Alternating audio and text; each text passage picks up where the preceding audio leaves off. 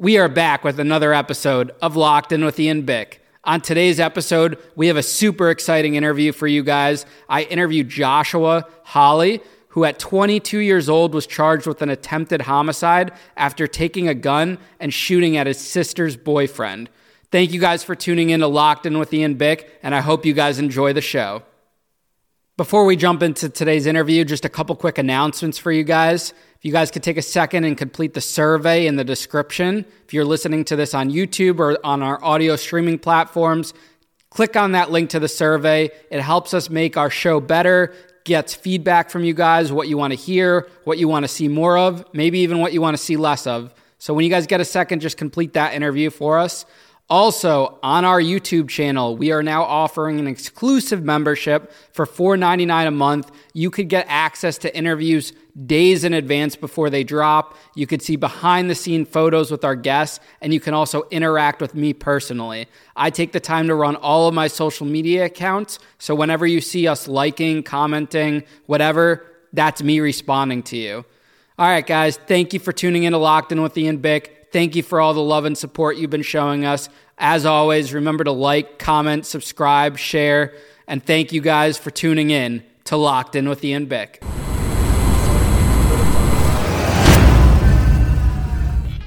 Josh, welcome to Locked In with Ian Bick, man. Hey, thanks for having me, man. Um, I appreciate you, it. You D M'd me on Instagram, and I looked at your story, and I'm like, wow, this is a crazy story. So it, we, we had to have you out on the show. Yeah, man. Um, but thank you for driving out here today. I know you had like a three-hour ride to come out to the studio. Yeah, yeah, it's my pleasure, man. I'm um, happy to be here. Yeah, um, so let's jump into it. Where are you from? What's your childhood like growing up?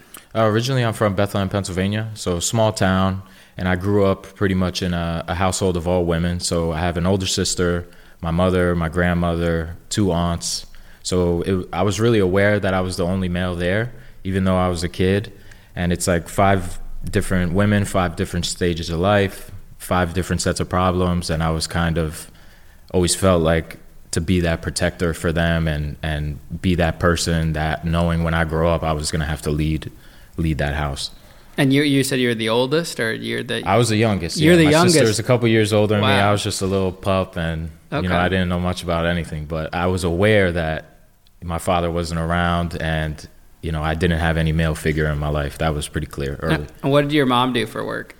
Uh, she worked in like jewelry, a jewelry store called Piercing Pagoda, and then worked in the bread department at Wegmans. She she worked, you know, mostly smaller jobs and did what she could. She was a single mom raising two kids. We moved out on our own early.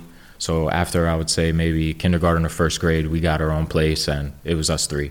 Are you guys, like, lower class, middle class, upper class? What would you describe? Oh, we didn't have money, that's for sure. I mean, we, we did have to hit food banks before, but for the most part, we had what we needed. Um, you know, we lived a humble life, and it, it, we didn't really want for much. And what about, like, high school? What's that like for you?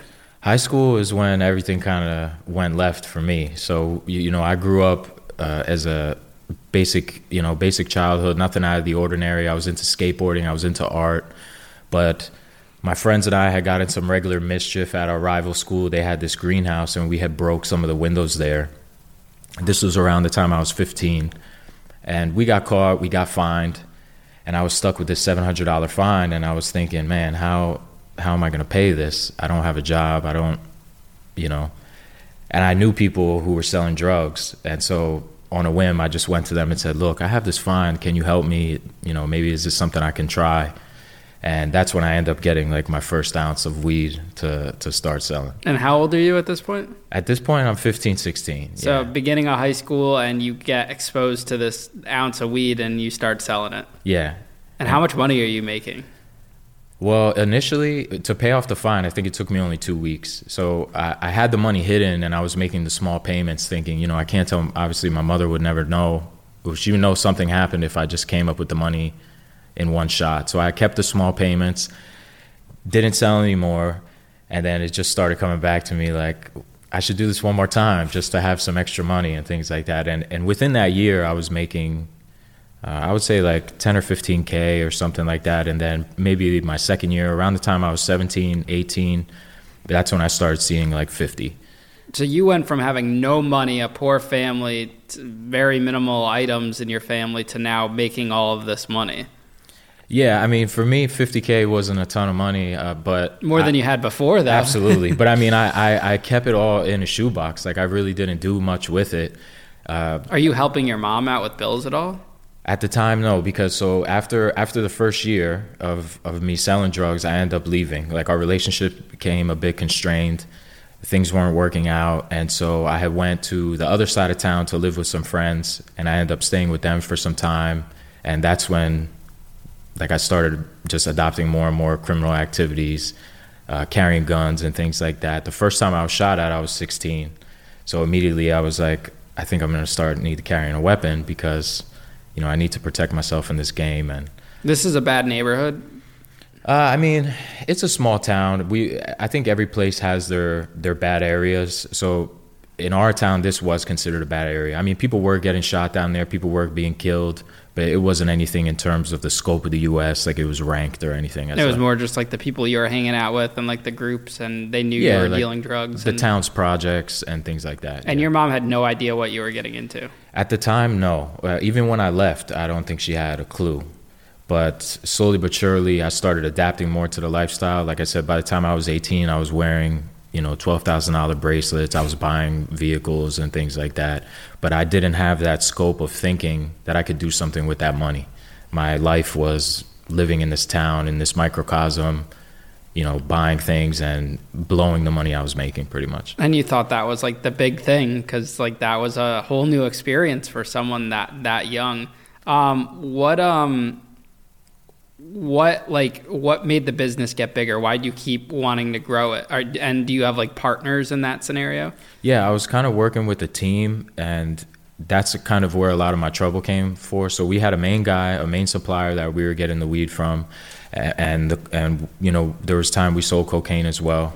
But it seemed like the other guys on the team who were making money for this guy were the ones always getting into some drama or some trouble, and then the rest of us has to come through and kind of participate in, you know, maybe jumping some people, or, you know, we were getting into some shootings. And it was just a lot of the time I felt like I was the person that was always trying to help clean up someone else's mess. And, and I was pretty much out of my own trouble for the most part. I was kind of a quiet, you know, on the low style, making money. And again, like I wasn't really managing it great, I would say, at that age. Do you finish high school? Yeah, I finished high school on my own, and then I ended up moving back in with family, with my aunt, my sister. Why'd you have to move back in if you were doing so well? Uh, I, again, I just didn't have that scope of, you know, I didn't want my own place at the time. I just thought, whatever, I can help out my aunt. She, you know, she wasn't making a lot of money, and I figured I could help pay some bills and, you know, be around my sister because, you know, I missed my family being away for some years. Are you and your sister close? Yeah, yeah, to this day we are, definitely. And back then you guys were close, saw each other a lot. Did she know what you guys were getting, or what you were getting into at the drug yeah. business? Yeah, for sure she knew. She didn't approve, but she didn't really say much because things were going well. And even the problems that I was getting in, again, I was hiding from her. She wasn't really aware. You know, maybe people were telling her some stories, but she, I think she would kind of brush them off like, well, he's okay, so...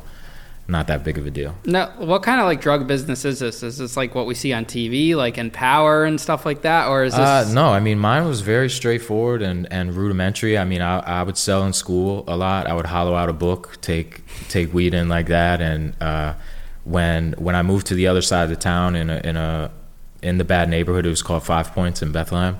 There we were selling cocaine and we were selling crack on the street. Like literally just meeting with crackheads there, hand to hand, you know, small transactions. And periodically people who had wanted ounces or things like that, we would make a single transaction with them. But it was mostly on foot and in the car, not anything complex. And we were just, again, just stashing anything that we were. So you're run-of-the-mill drug dealer, basically. Yeah, for sure. So let's fast forward to when you're twenty-two years old. Mm-hmm. Something happens that like changes your life forever. Can you walk us through that day? Yeah, sure. So this was Christmas Eve of two thousand six. I had just turned twenty-one that month prior in November. And my sister was in a relationship with this guy. I loved this guy like a brother and lived with him for some time. During the time I lived with my aunt. And their relationship went went downhill over the years, and you know we grew a big disdain for each other. So we end up getting in front of each other and into a confrontation with him, his cousin, his friend on Christmas Eve of oh six. and it resulted in in me shooting him. And I ended up shooting him two times in the arm and the leg, which I didn't know at the time because it was dark, so I, I wasn't sure what happened to him. Were you trying to like kill him, or what do you, what was your intention of firing yeah, the gun? Yeah, it was my it was my intent then to to kill him because uh you know, we had we had got into this confrontation. You know, I, I knew there was weapons there, and that was my assumption. And we got into the car to leave. The car got hit as we were pulling off. They were firing at you? No, no, no. No one got to fire anything, oh. but they, they had struck the vehicle oh. physically. And my sister had let go of the wheel, and at that point I thought, okay, something's definitely going to happen here. Your sister was involved, like she was there too while this was all happening. Yeah, it wasn't, there was no plan for it to happen, but it just It wasn't premeditated. Yeah. yeah. Is she like yelling at you while this is going on because that's her boyfriend? Actually, well, they were separated at the time. He had already, you know, moved on. He was with another another woman. But I had jumped out of the vehicle at that time knowing, okay, this is it, and I just start firing. So and I, you, you don't know who you're shooting at. You're just firing? Oh, no, no, I knew. So I, I, I came running around the vehicle. He was backtracking. I fired two shots toward his direction, and then there was other people outside. I didn't know if they were armed or what they had, so I fired a shot in that direction. And it happened so quick, my sister didn't even see it. So as soon as she went to open the door, I just pushed her door shut, and, and we sped off. Yeah, that adrenaline rush, like when you're in the moment. Had you ever shot at someone before in your life, before that point? Yeah, at this point, there was a, a number of them. Well, there were several, yeah. But thankfully, I had came out unscathed. And as far as I know, the others the others did as well. So this was like just part of your life? At this point, it was. Yeah, it really was. And and as soon as we pulled off, we had got about a mile away from the scene. The police were already storming. And, and I had I had jumped out of the car and told her, look, you're never going to see me again, because I, I didn't know what happened to him at the time. You know, for all I knew, he was dead. So I jumped out of the car. She pulled off. I, I took the gun apart and threw it into a sewage drain. And as soon as I looked up, I saw three units just speeding right towards me. But in my mind, I knew, look, there's no way these guys are going to know that I just did this. So I just took out my phone, and I just stood there, and I just started smiling and acting like I was joking with someone on the phone. When they're driving. And they by. just blazed right past me. And as soon as the third one did, I just started booking down, you know, the street to get But you must have away. knew they were going to, like, tell on you, like they were going to pin you as the person, right? Yeah, yeah, absolutely. Absolutely. I mean, I, I, I thought there was a chance he wasn't going to say anything, but uh, by the time we woke up Christmas morning, I had I had called a friend that I trusted, and he came to pick me up. Nobody knew where I was at. And Christmas morning, yeah, I watched watched my face on the news saying, you know, I was wanted for an attempted homicide. What a shitty way to spend Christmas. Yeah, it was shitty, man. So what um did did you think that you may have killed him after you're running away? Like, are you worried about what, what the situation is? So again, we, we had some we had some people that I knew I could trust, and word got around quick that he was okay. So did that put your mind at ease a little bit? It did, and then it kind of made me feel like, okay, maybe there's a chance he's not going to say it was me. And, uh, you know, when I saw my face, I was like, okay, well, I figured, you know, because even if he wouldn't have said anything, there were still other people there. I knew I knew it was a, a mistake. Do you think I, your sister would have told too, either way, or no? Yeah, she waited until the next day. She had no choice. They have a they have a they have a kid together, so, you know, she was worried about losing her son through this. So obviously, you know, I just told her, you know, do whatever you have to do. I'm the one at fault here. I'm going to be accountable for it when the time comes. Do you talk to your mom about what happened too? Like, do you call her or anything? Initially, that next morning, since it was Christmas, I couldn't get a hold of a lawyer because I wanted some time. I wanted to talk because I, I was ignorant to the law. I had no idea what what was going to happen to me on the legal end. Well, you did just try to kill someone. Of course. but, but when I when I did call the next day after Christmas, I got a hold of a lawyer, and I had I didn't send any word to my family or anything. And the the first thing that they told me was, look, this charge carries a twenty to forty year sentence. And, and I just hung the phone up right there. Because you asked them, you, were, you you said it in like third person, like, hey, I know someone or whatever that went through this, and that's what they told you. Yeah, well, he just said, you know, if you blow trial on this, this is what the sentence is. Now, I had other charges stacked on top, how they usually do, ag assaults, possessing instruments of a crime, et cetera. So I knew I needed time. So I didn't want to turn myself in right away. I didn't have an idea of how long I would be running. I did. I surely didn't expect to be running for thirteen months, but that's that is how it turned out. So what's life like on the run for over a year? Like, what were you doing on a daily basis? How are you making money? It's got you got to be in a, like a constant fear of your life. Yeah, for the first few months, I was afraid to leave, and and I, I pretty much just shacked up at this place. I did I did some moving around, and I was still thinking, okay, I have to find a way to make money. So I was still selling drugs, but just through other people, just a few people that I did trust. But anytime I moved anywhere, I would have a police scanner. I'd be wearing a bulletproof vest because I, I was worried about retaliation. You know, these were grown men that, that were upset with me, and, you know, word was getting back, look, this is what's going to happen to you when we see you. I, I was expecting to be shot, really. And so I would move around with weapons, move around with the vest, and it was hell. And I knew after a few months I needed to get out. So I found a connection in Philadelphia for fake I Ds, and I pretty much set up about thirty of them, and I started booking bus tickets to go across the United States. So my, for example, I would book a bus ticket under the identification of like Michael Morales to maybe Ohio. As soon as I would get to Ohio, I would dump that I D and pick up like Joshua Castillo to go to Houston, because I was afraid if they would have found out who I was on the first leg, I thought maybe by the time, you know, maybe they'll think that's all they're looking for. They wouldn't guess to think of another name. How do you come up with all this? Like, where, where Dude, do you get the idea thinker, to man. do all this? I was this? a thinker. Yeah, it just wow. I had time to I had time to think, and I've really I've always had awareness and, and an understanding of, okay, if you're going to do something, you do it smart. I was always a nerd when I was growing up. You know, I was big on the books. I wasn't I wasn't partying or doing anything like that until I fell into that lifestyle around, you know, eighteen to twenty. Wow, that's crazy. Were you talking to your mom at all during the, you being on the run? So her birthday was in February, like two months after that, and I, I talked to her one time, and then... What does she say to you? Is she telling you to, like, turn yourself in? Distraught, or? Yeah. Like, mm-hmm. She's classic Italian, you know, high stress, high anxiety, and just... Uh, she was worried, you know. Obviously, she doesn't know where I am, what I'm, what I'm doing, what's going to happen to me.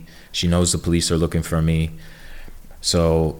Yeah, I, I I put her through a lot with that, but I tried to keep it minimal and told her, look, don't worry, I'm okay. You know, you're not going to hear from me, but I, I'll send word every once in a while everything's all right. And, and do you have a conversation with your sister at all?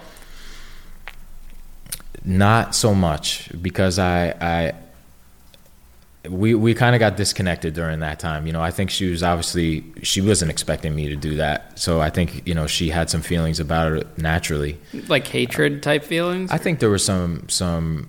some anger there for sure. I mean, this was the person that she loved for, for a long time, and it didn't work out. But yeah, we, you know, I, I knew what she ended up telling the police, and I, I felt some type of way about that as well. But over time, you know, that we, we built that back up, and all is forgiven. Time heals all. Absolutely. That's good. So when you're on the run, are they actively searching for you, or is it just like one of those things where the manhunt's off and now they're just, you know, if you come up somewhere, then they'll arrest you? Yeah, I only had two major incidents. There was one a few months into me still being in my town where I heard them on the scanner saying, you know, okay, we got word, this is where he was, and it was legit. And you actually heard that on yeah, the scanner? Yeah. And like, that's crazy. Dude, heart dropped, and I got out of there in time. Uh, second time, I, I had made my way to California. I had I had some some family and some friends out there that I was staying with, and there was an incident where I was in the house, and two police just zoomed into the driveway, and I had ran out of the house then. Now, I don't know one hundred percent if they were coming for me, but... Someone probably snitched. I was the only one home, so there was no one there to answer the door, but, uh, you know, my father is a quiet... older guy. There there would be no reason for police to be there, and I, I haven't, you know, I, I was able to escape. What does your dad think about this? He just told me, take the time that you need, but you need to go in. He wanted me to just go in and get it over with. He said, the sooner you get it over with, the sooner you'll be home. What was your mindset? Were you planning on being on the run for the rest of your life, or did you have the intention to turn yourself in and face the consequences of your actions? My original plan was, let me make enough money to either put money away so I can be good after I do these years, or pay him to not come come to court. Because by then, after after six months of being on the run, I had, you know, I'm by myself all the time, so I started studying what my options were, and I knew at a preliminary hearing, if I could get him to not show or to, you know, recant his statement, that I would be able to be free. Are and you I, are you ever thinking, like, you want to go kill him to solve your problems? It did cross my mind a number of times, yeah, because I, I, that's that was my downfall. Because as I was trying to make the money in California, I started running into more problems, which drove me down to move to Texas, and I was running down there. And again, no matter where I went, the problems didn't follow, I would say, but I was creating them, being the being the person that I was at the time. Well, you were still like in that drug lifestyle and the in the game. It's all I had, you know. I couldn't work a normal job because of who I was, and I was, you know, afraid that. I mean, I didn't have social security numbers, so I couldn't use the fake I Ds to get some bank accounts and things like that. So I was, it's it's all I had to to survive at the time. When are you finally caught and arrested?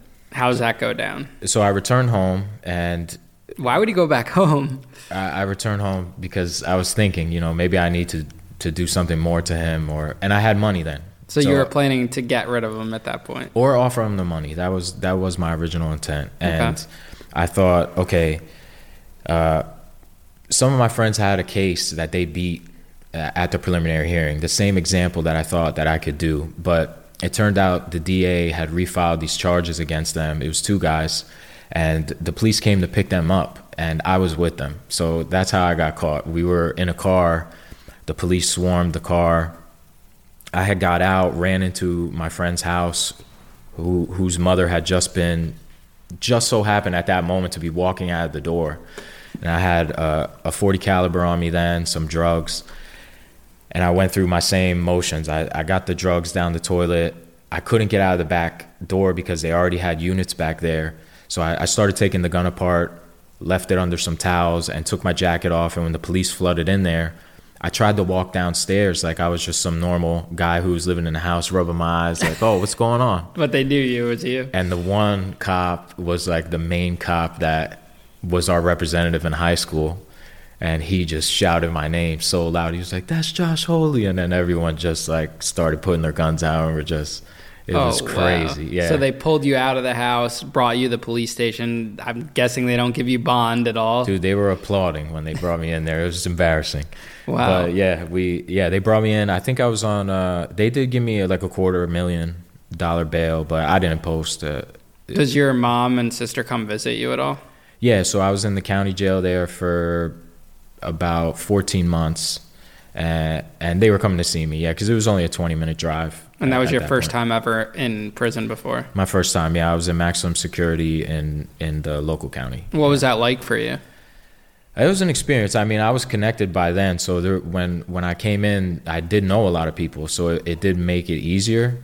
But, yeah, it was my first time ever being in trouble, really strange process. By then, I was pretty numb to to fighting and to seeing things happen. So I, I kind of feel like I was prepared, but it was just the uncertainty of, you know, I have to wait a year and a half to get sentenced. How long am I going to have to be here? Now, what is the actual charge, like, that you're charged with, or charges? Uh, the first set was attempted homicide, uh, two counts of aggravated assault, and possessing instruments of a crime. And then when I got caught, they did find the gun in there taken apart, so I got charged with that as well. And that was a different gun than what you used to actually... Yes. Shoot him. Did they ever find that gun or no? It's probably still in that sewage drain to this day, you know. They never found, they never asked for it when they, they brought you in? No, no. I'm surprised they didn't ask for it. You would have thought that they wanted the gun. I think they knew it was long gone, you know, a year later. Yeah. So what's like the time frame? I know you had talked to that initial lawyer, but once you actually get charged and everything, what, what time frame are they saying you're facing now? Uh, so it was only a maybe five or six months before I end up getting the the preliminary hearing. He showed up, everything bound over, and I, my first initial offer was a ten to twenty years. ten to twenty years? Yeah, and I turned it down. Why did you turn it down?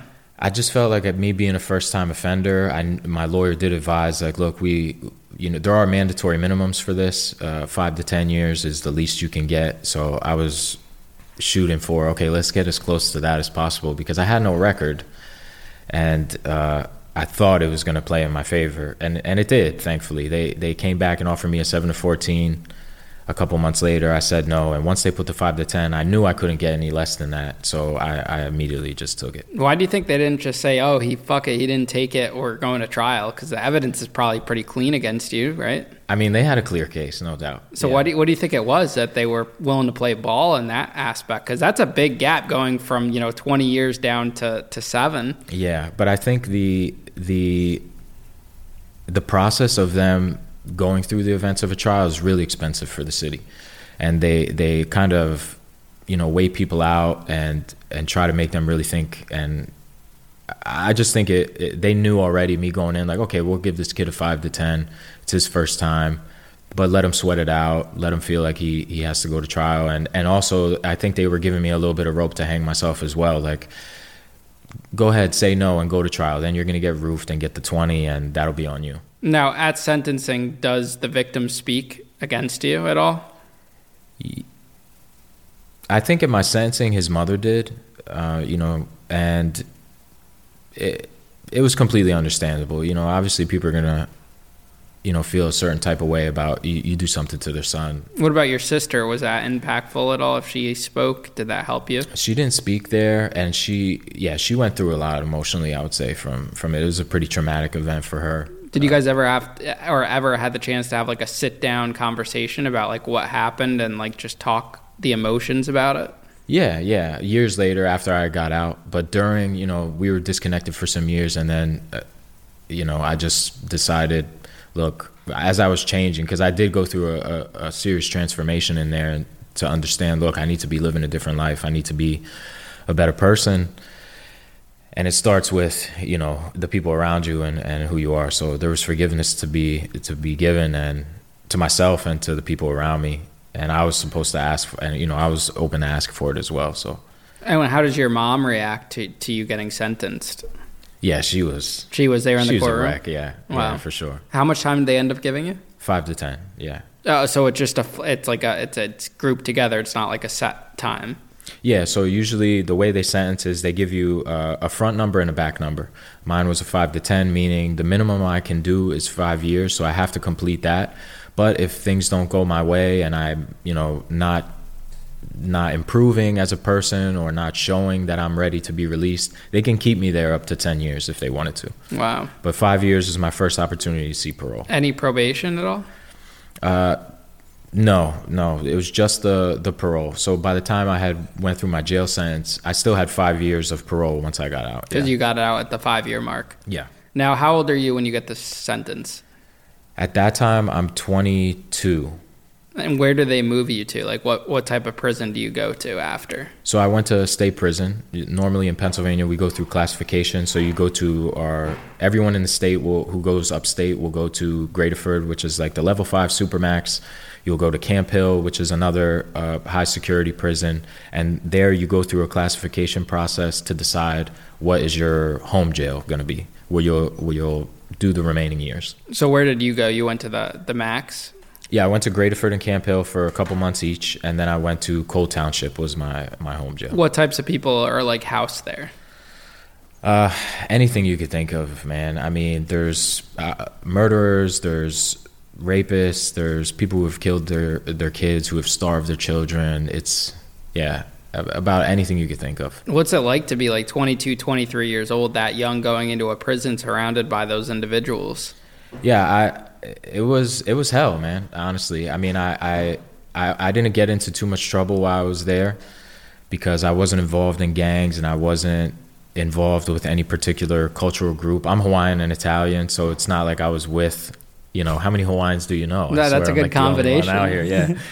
But uh, for the most part, I was by myself. And did they think you were Spanish at all? You kind of mostly, get... yeah. And I learned Spanish while I was there. I kind of, you know, that was a big thing for me to try and learn some languages. I, I, I worked a lot with the Muslims to uh, read and write and learn some Arabic, and the Spanish guys to learn Spanish. So you were staying out of trouble basically in prison? For the most part. So really, you gave up, like your mentality changes over that like year being on the run and getting to prison, like you're not in the same mindset. In the first few years of me being in prison, I still had that same, I was fighting, I was going, I, I went to the hole a few times, you know, I was selling drugs and things like that. I was getting in the prison. But after after I got upstate, there was a, a pretty pivotal moment where, where I started to realize, okay, I need to make a, a turn. Interesting. So when you you were saying you're selling drugs in prison, can you describe that process, how you get them in, how you sold them, what people would give you, all of that? Yeah, so it happened, majority of it happened while I was in the county. So I had some connections where we were selling tobacco. They Today we have these pouches of tobacco, the loose tobacco that you can roll cigarettes with. Yeah, we used to get they're, that in the feds and roll it in paper yeah. and stuff. So on the street, they're like eighty-nine cents. And what I had found a connection who could bring them into the prison, and they were charging me one thousand dollars to bring in one hundred of these pouches. And these pouches could go for fifty dollars a piece in in the jail. So I basically would get these pouches, stash them in the insulation of my cell, because I had ended up paying for a tool that that had the vent, like the vent that was on my wall.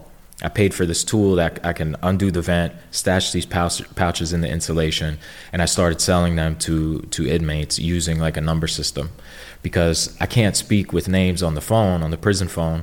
So what I would do for you, for example, if you wanted to buy a pouch off of me for fifty dollars, I would tell you, okay, Ian, your number's forty-two. I need you to tell your people out there, put fifty dollars in an envelope with the number forty-two off and drop it off at, you know, this address. So when I'd get out of my cell in the evening, I'd call my friend and he'd say, hey, what's going on? And I'd say, who showed up today? And he would say forty-two and thirty-seven. So once I knew I had your money, then, you know, I'd give you your pouch. Oh, wow. That's, yeah. a, that's a pretty intricate system. Yeah, it was nice. And then eventually I, I, I started making good money in there. I think in the in the last nine months I was there, I, I made about about ten K. So you're just a natural hustler in that sense. Yeah, even when I was a kid, man, in school, I used to like draw tattoos on people. And, you know, I, in high school, I was changing people's report cards for money. I was always trying to think of some sort of hustle. That was definitely in, in me. What are like some of the other like hustles that guys are doing for contraband at the prison you were at? Because you couldn't have been like the only game in town either. Right, yeah. So there was other people doing that. They were selling individual rolled cigarettes. Other people were bringing in marijuana, you know. We had a long run of Deer Park water bottles that were full of vodka for, you know. How did you get those in? The same, same game. We were, people connected in the kitchen, you know, they would. There's always a connection for something in prison. Yeah, for sure. It's all there. Wow. And what about like a prison nickname? Does anyone call you anything in prison? I, I didn't have anything. I mean, when I was upstate, the this. Just amongst the Spanish crew I was in, they used to call me El Lobo Solitario. So which you was did like, ride with like the Spanish people? Sometimes, yeah. I mean, for the most part, they were. A lot of them were my cellmates, and uh, yeah, they used to call me that, which meant like the lone wolf, because I was always by myself. Yeah. And you didn't have any hard time at all being that young in prison? Yeah, yeah, for sure. It was challenging. I mean, I, I got into some bad fights there. I did, you know, I did time in the hole, which again, that was also an eye opener. What's like the hole like in a Pennsylvania state prison? And for those who don't know what the hole is, it's the shoe or solitary or whatever you want to call it. Right. Yeah. So for people listening, the hole is basically solitary confinement. You go down. It's it's away from general population. General population in a prison gets out a couple times a day. They get to go to the yard. They get to walk the, to the chow hall. People in the hole are in one cell for twenty-three hours a day. You're most likely living through this small slot in the door if you're uh, or the bars, and you get a shower once every few days. For me, it was once every three days. And uh, yeah, it's just you get an hour out to walk in this little small cage. And, you know, a lot of the worst of the worst are, are down there. How are you passing the time? For the most part, I'm reading. I'm reading a lot, studying a lot.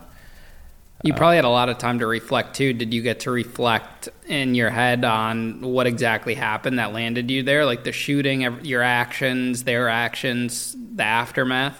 Yeah, for sure. I, I mean, I, I developed a ton of patience while I was there. But I think really the the pivotal moment for me was a lot of the violence I ended up seeing there. And there, there's one, one time I, I, I can tell you I was out in the yard. And I remember we have a weight pit out there, which is basically a cement slab that's surrounded by a pavilion, a roof, with weight machines uh, attached to the ground, because we couldn't have weights in prison because, you know, people would get smashed with them naturally. So the weight pit was the place where everyone got into the biggest fights, because naturally people filling in this pit, it covers the border of of the pavilion. So the, the C Os and the guards that are on their stations can't see inside.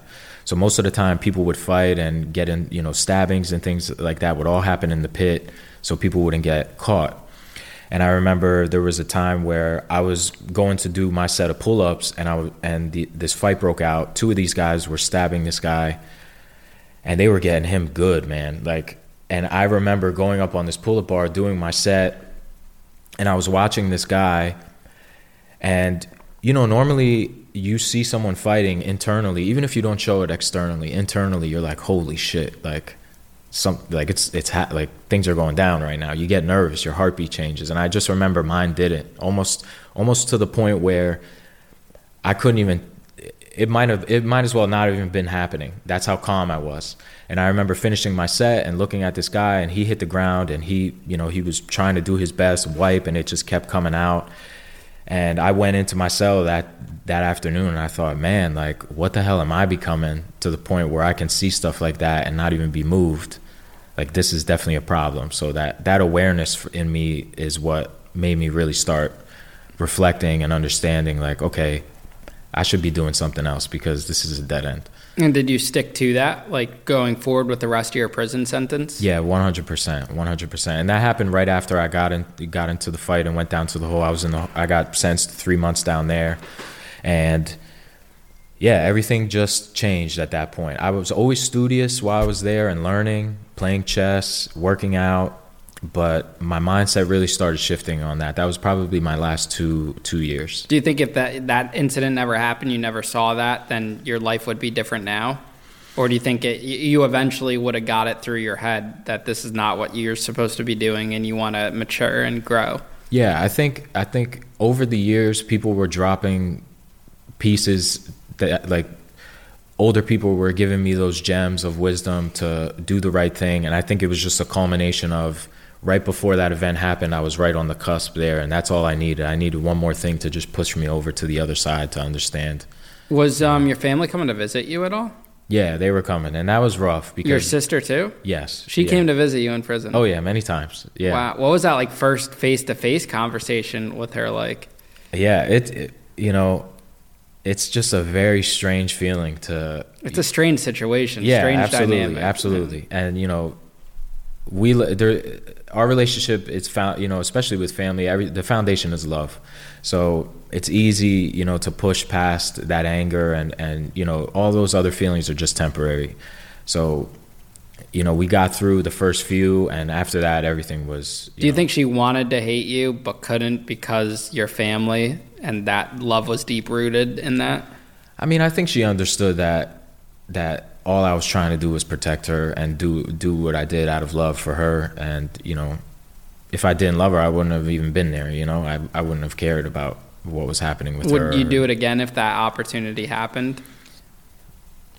I mean, I think I had other choices that night, you know? I think I definitely had other choices, better choices. But at the same time, I don't think I would be in the position I'm in to if I wouldn't have made, if I would have made a different choice. And I kind of believe that everything that I've gone through pre- previously has prepared me to be the person that I am. So I kind of believe that's just how God works sometimes. We have to go through that that pain and that fire to come out forged. Absolutely. You have to go through those, like, that, that tough shit in life, because that's yeah. what makes, like, our stories, individuals like us, like, the, inspirational to others, because people see that, that you go through those tough times and you come out better and stronger, and you, like, don't let it define you. And that's, like, the purpose of this podcast. That's the purpose of my life. And yeah. hopefully, like, others that see that, you know, pick up on that, and whatever they're struggling with, whatever they're going through, they could take that and turn that into a motivator factor. Right. And you're you're doing great work, man. That's what, if if we can change one person through this, I mean, it's mission accomplished. Thank you, man. Now, how much time do you end up spending? Like, day to day, how, what's the total amount of time? Is it five years? Is it more? Is it less? Yeah, I spent the full five, and I got out on the fifth year to the day. Yeah. And what year was that when you got out? Uh, January thirtieth, twenty thirteen. And how old are you when you got out? At that time, I'm twenty-seven. Yeah. What were some, like, hard adjustments you had to make getting out of prison? Yeah, I mean, it was a different world for me. I just felt like everything was, first, the clothes were very different. Everyone was wearing fit clothes. I didn't really understand that. My friends bought me a lot of clothes, and I was like, I don't think I could wear any of this stuff. The jeans seemed too tight. And the culture also was was a lot. I just felt like the culture was so sexualized, and it was just a different thing for me. And I knew, okay, I'm just going to stick with my same circle, Some of my friends were professional fighters, so I got into the boxing gym with them. You and, were boxing? Yeah. I oh, mean, not awesome. not to compete, but it was just that camaraderie and to... To keep you, like, disciplined in, like, that those prison workouts exactly. and, and fitness. To Did, keep me somewhere where I could still be strong and I could still be tough in a way, but on the right path. And Did I, that help your mindset? Big time. Because there was people in there that were, again, on the cusp of the streets. So a lot of people use fighting as, as an outlet to stay out of trouble. So I was able to start connecting with, with the youth there and, you know, help, you know, guide them and show them some of the things that I've been through uh, for them to not have to experience. What kind of job do you get into after getting out? Or are you are you trying to get back into the drug game? What what, what are you no, doing? Yeah, I never looked back, thank God. So as you're soon, done with the drug game? As soon as I came out, I've walked a straight line ever Even since. Even the then. money? Like you weren't thinking, I don't, I can't work a regular job. I've always been a hustler. I need to go, you know, get that drug money again, make lots of that. That was never, that didn't pass your mind? No, it passed many times. It It ran laps around me. You know, so what kept you grounded to not do that? Just to understand that I kind of, you know, my family was there for me. I had a close circle of friends that supported me. And I just, I just felt like I didn't want to let anybody down with that. Now I have people that, that have seen me go through hell and I came out okay. Like people believe in me now. And I, and I wanted to deliver and I wanted to, I really wanted to get back for the time that, that I had lost. So I started, I started working a small job at like a glass tempering plant with my stepfather. And then I joined this logistics company, United States Cold Storage. They're just a warehousing company. Uh, and I was driving a forklift there in their freezers, you know, picking orders and things for a normal wage. Mm-hmm. And something I'm like curious about with your story is what's it like to have like an attempted murder charge on your record? Like, because that shows up if someone searches you, right? Oh, yeah. I have to live with that forever. There's so, no there's no way I'm getting that. How does that response. affect your life? Like, even when you, you were in the early stages of looking for your job and dating, anything like that, like, it, we're in two thousand twenty-three, like, anyone that's going on a date or something mm-hmm. is searching the name. Oh, yeah. That's gotta, what, what are some challenges you've faced with that? Yeah, I've been through, I've been through all that. No matter how far I've came in my career, I feel like I'm doing well now. I'm, I'm a product manager at the same company, you know, designing the software that runs their warehouses all over the U S. And I, I can't, I'm like permanently banned from Airbnb, for example. I can never book one of those. You can never get an Airbnb? Never. They per, they deleted my account immediately and they told me. They background check, I guess? Yeah. Right? Even I tried to book one in Europe, same. I, I can't get it. I can't get even a one bedroom apartment uh, in most places because I can't pass the background check. So there's, I mean, I've been through all of those. Definitely meeting new people, when they find out, that judgment right yeah, away. Yeah, what's dating like? How do you, how do you go about that with someone with a record like that? Yeah, I, well, thankfully I didn't date too much. I mean, I, I, I came home for the first six months. I, I was really, really focused on just training and, and I reconnected with uh, a childhood friend of mine. Her and I ended up getting in a relationship for the next nine years. So I didn't have to, and she knew me long before that and, and didn't judge me on the situation. So yeah, we ended up getting married. Uh, we were married for a few years, and that that that didn't work out. So we divorced just over a year ago, year and a half. But yeah, I, I mean, plenty of my friends are in the same boat. They're meeting people, and then their parents find out, and they're not approving. And how do you deal with that? Like, that's got to be mentally draining when that when that happens. Yeah, for sure. I mean, I think at the end of the day, this this every decision you make comes at a price, and I think you to come to the realization of, look, there's no, there's nothing I could do to get rid of this aside from like a presidential pardon. You know, this isn't something I could get expunged. I have to live with it. So, you know, when one door closes, we just look for another one. What do you do about the apartment situation? Thankfully, my first apartment, I ran into the owner of the apartment building, and I had did a speech on this same story in my in my school. I had went to college and videotaped it, and I told him, look, you know, I made a mistake when I was young. Uh, I'm trying to do the right thing now. Can you take a couple minutes and watch this video before you run my background check? And he watched it, and he was like, okay. And I stayed at that place for like years because I knew I couldn't get anywhere else. You got P T S D to go yeah, somewhere else. No, yeah. Nobody wanted me, man. Nobody wanted me. But yeah, I always yeah. get nervous when I'm like filling out applications for stuff because I don't know if they'll reject me or not. And I've been like fortunate and lucky enough to like always not have issues like that. I know a lot of individuals have with felonies on their oh, record. Yeah, yeah I've it, been. It's scary, man. Like many you, a times you, that shit goes with you for the rest of your life. And I couldn't imagine like having a, like an attempted murder charge. Yeah, yeah. On there, like you Google search you, and then that pops up, and that's just like.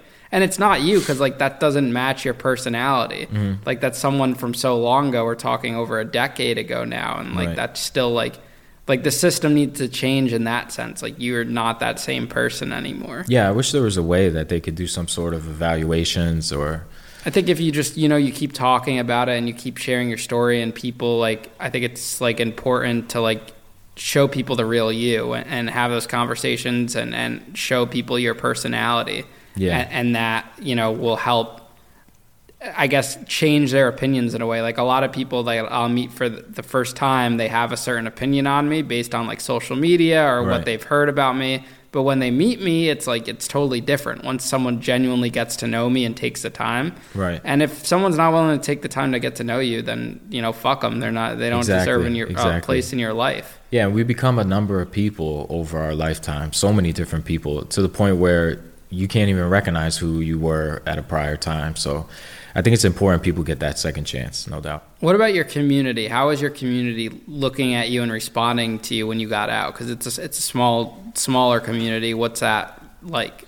Yeah, when I got out, I wasn't I wasn't really feeling the love, I would say. You know, I, I stuck I stuck with my circle, and I, I, I, I was steadfast there because, you know, people were kind of thinking, they see the recidivism rate. They understand people who go to jail, you know, th- three out of every four who leave go back within the first three years. So most of the people were thinking I was just going to be a statistic.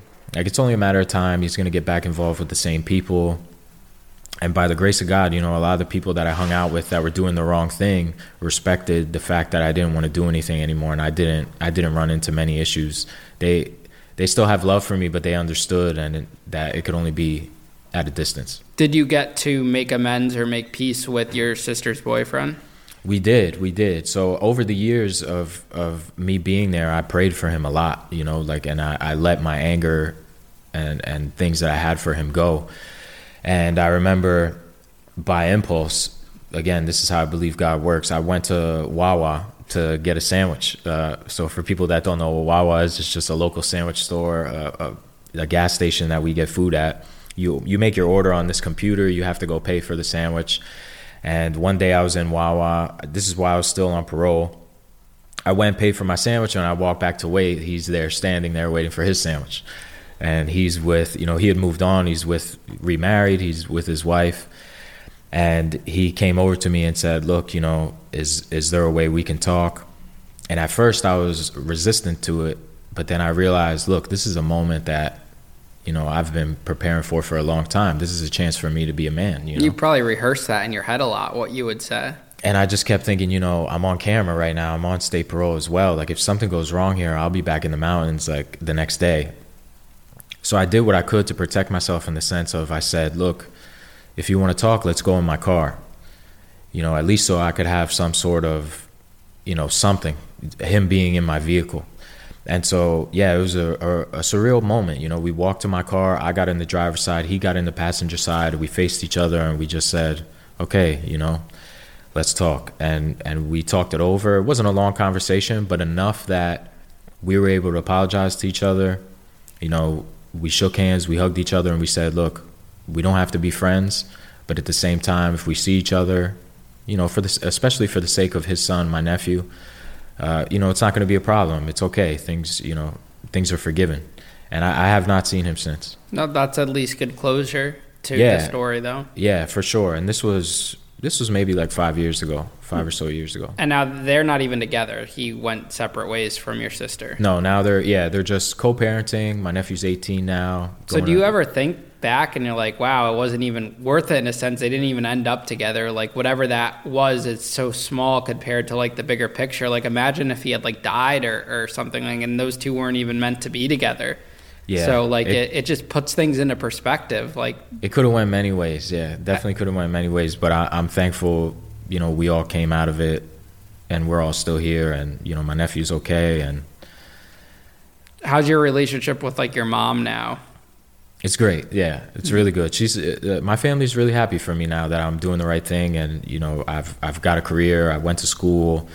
I got I got two degrees, and you know, kind of broke that curse with our family generationally. They they they weren't big on college when we were coming up, so I'm just trying to build build on and just add value to the family now, especially after all that I've, you know, taken away over the years. And you've been able to like create a, a really good career for yourself now. After everything you do, what's a, the job you're into now? Yeah, so the job I do now, like I said, I started off as a forklift driver for this company, and I actually worked for them for a number of years, just picking orders in the freezer, but, you know, learned about their business. And I basically had a dream one night that I had an app for this company. I had made this app that did X, Y, and Z. And so I woke up in the middle of the night and I thought, look, I'm going to write this down. This is a good idea. And I wasn't a technical guy. I didn't know how to code, but I was able to go online and get images and like build a prototype in a way enough that I can give a presentation to my general manager. So I presented this idea to him on my day off. I asked him for five minutes and he loved the idea and said, look, I'm not a technical guy, but let me send this up to our corporate headquarters, you know, let them look at it. And by the time I had got home, I had an email from the vice president, like, hey, can you come up here on Friday? We want to see what you got. So I was like, holy shit, this is the place that runs like forty-five of our warehouses. So I went up there, you know, bought a suit, went up there, tried to look professional, gave a presentation. They they loved it. The idea didn't take off, but it got me in the door to corporate as like a quality assurance tester. And that's when I realized, okay, I need to push hard on on college here. So I went to college for, for computer science. I ended up finishing with a general studies, but yeah, walked the ranks through software development with with the company, and now I'm managing and designing the product, uh, the system that runs all of our warehouses. That's awesome, man. So like with having this job and stuff and it's going so well, do you ever get like hesitant about sharing your story? Like coming on and doing things like these or going on social media to talk about it? For sure. It was, it, it was uh, a balancing act because it wasn't something I thought, you know, maybe I shouldn't be shouting this from the mountaintops, like working at this, at this place. But then I came to the realization, look, what I want to do in my life is is be comfortable, but I and, and I want to, you know, work to my potential, but I also want to help people and I want to affect people, and I have a story that I know that really can help people. So I, I kind of just said, look, whatever path happens, let it happen. I know my heart's in the right place, my intentions are in the right place, and as long as that's intact, I'm not worried about, you know, what happens with work or anything, honestly. Have you gotten any like backlash openly talking about it? No, thank God I haven't. I mean, people at my job are slowly finding out more. Do they ask, like, when people find out you've been to prison, like, I know with me, everyone's super curious. They Dude, ask they have questions. So many questions. Yeah, yeah when yeah. when people that have never been to prison before meet someone that's been in prison, there it's like a light bulb goes off and they start asking, what are, like, some of the questions that you get? You know, have you ever seen, you know, people... Did you ever see anybody die? Like, have you ever seen anybody get Drop stabbed? Drop the soap. yeah, yeah, all sorts of crazy shit. Yeah, they they come out of the woodworks. It's comedy, but at the same time, it's through no fault of their own. I try to give them the benefit of the doubt. You know, there's things that you're going to learn on that side that you'll never learn on this side, and you can't expect them to know, so I try to... I think people are just curious, and, like, they don't mean to do wrong. They're just, like, genuinely curious about these stories. I think that's why there's, like, a market for talking about things like this. For sure. Because for it's, sure. like, something that... so many people go to, but the majority don't. So it's just like interesting. It's like a, a life within a life, like a different planet. And people are just like fascinated by that. Oh yeah. And there's, there's that mystique behind it because, you know, what's happening there and people don't have that insight, or, you know, most people who are doing the right thing don't have friends that have done some long time. If you could go back to that twenty-two year old self the night of the shooting, and you were able to stand right next to yourself before you pulled that trigger, what would you say to get that person to not pull that trigger? I would have told him, you know, you're about to pay like a price that you have no idea how, how high. You know, you're you're about to go through some real hell here. And and I think I would have told him there there definitely is another way that you can still come out on top and not have to suffer as much as as you did. No doubt about it. And if you could take it back, would you?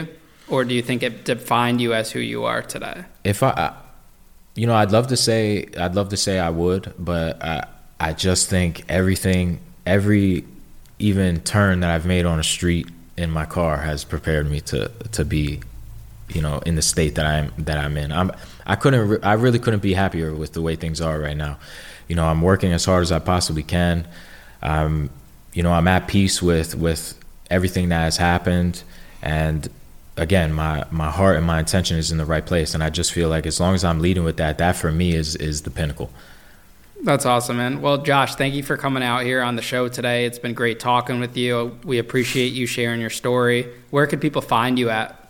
Uh, people can find me on Instagram at no underscore Vember, but no is K N O W, like no, because every month for me is, you know, a chance to learn and a, a chance to grow. So, and I was born in November. And you're growing your social media pages, like you're into like travel and and whatnot. Like, yeah, so my, my big passion is traveling the world. You know, I, I, I get to see a lot of different countries through my job. So in late February, I started, converted my page into like a personal blog, give travel advice, Uh, advice about what to do in other countries, some tips, some hacks, and things like that. So people are taking interest in it, so go follow me there, check me out. Has the criminal record affect your traveling to other countries at all?